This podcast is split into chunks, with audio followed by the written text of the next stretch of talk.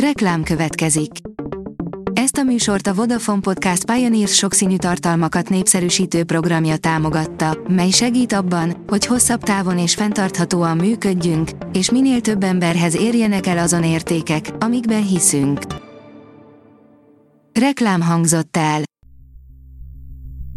Szórakoztató és érdekes lapszemlénkkel jelentkezünk. Alíz vagyok, a hírstart robot hangja. Ma június 20-a, Rafael névnapja van. Híres magyar nők, akiknek lányainál keresve sem találnál szebbet, írja a Joy.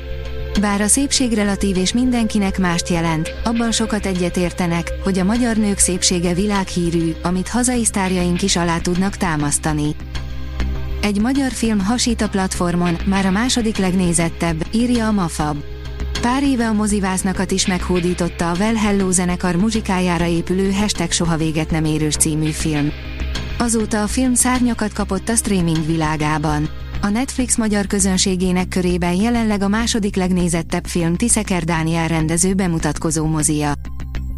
A könyves magazin oldalon olvasható, hogy Krusovski misztikus rejtéje is csak a kilátástalan valóságunk része.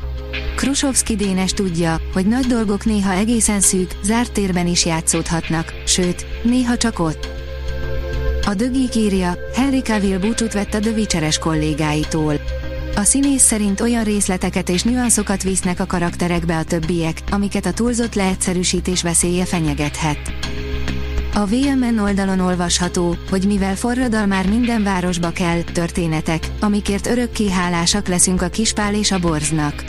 A Kispál és a Borz reneszánszát éli, Lovasi pedig ma ünnepli születésnapját.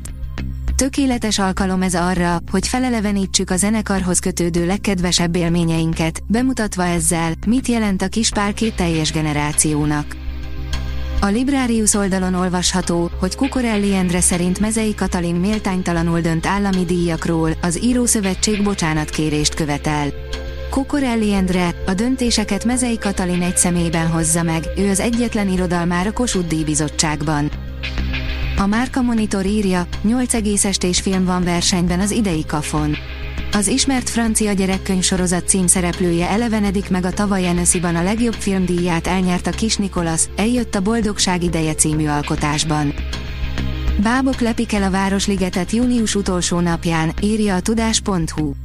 Óriási bábos forgataggal várják a családokat a Magyar Zeneházába június utolsó napján, a hazai és a nemzetközi bábművészek legizgalmasabb produkcióit bemutató Muzsikáló Bábok Háza című, ingyenes rendezvényt a 10. Színházi Olimpia keretében, a bábművészeti világ találkozó záró ünnepeként rendezik meg, áll a szervezők hétfői közleményében.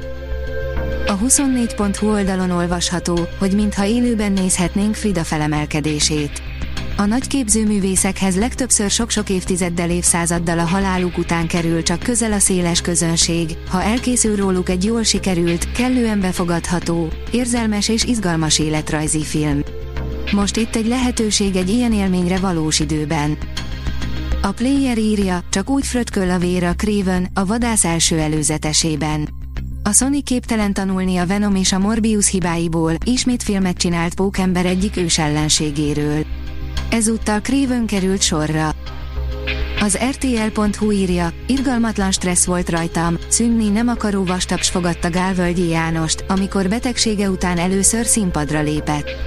Percekig tapsolt a nézőtér, amikor Gálvölgyi János 5 héttel súlyos betegsége után először színpadra lépett.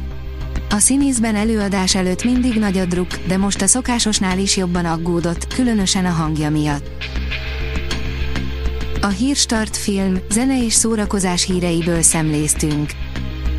Ha még több hírt szeretne hallani, kérjük, látogassa meg a podcast.hírstart.hu oldalunkat, vagy keressen minket a Spotify csatornánkon, ahol kérjük, értékelje csatornánkat 5 csillagra.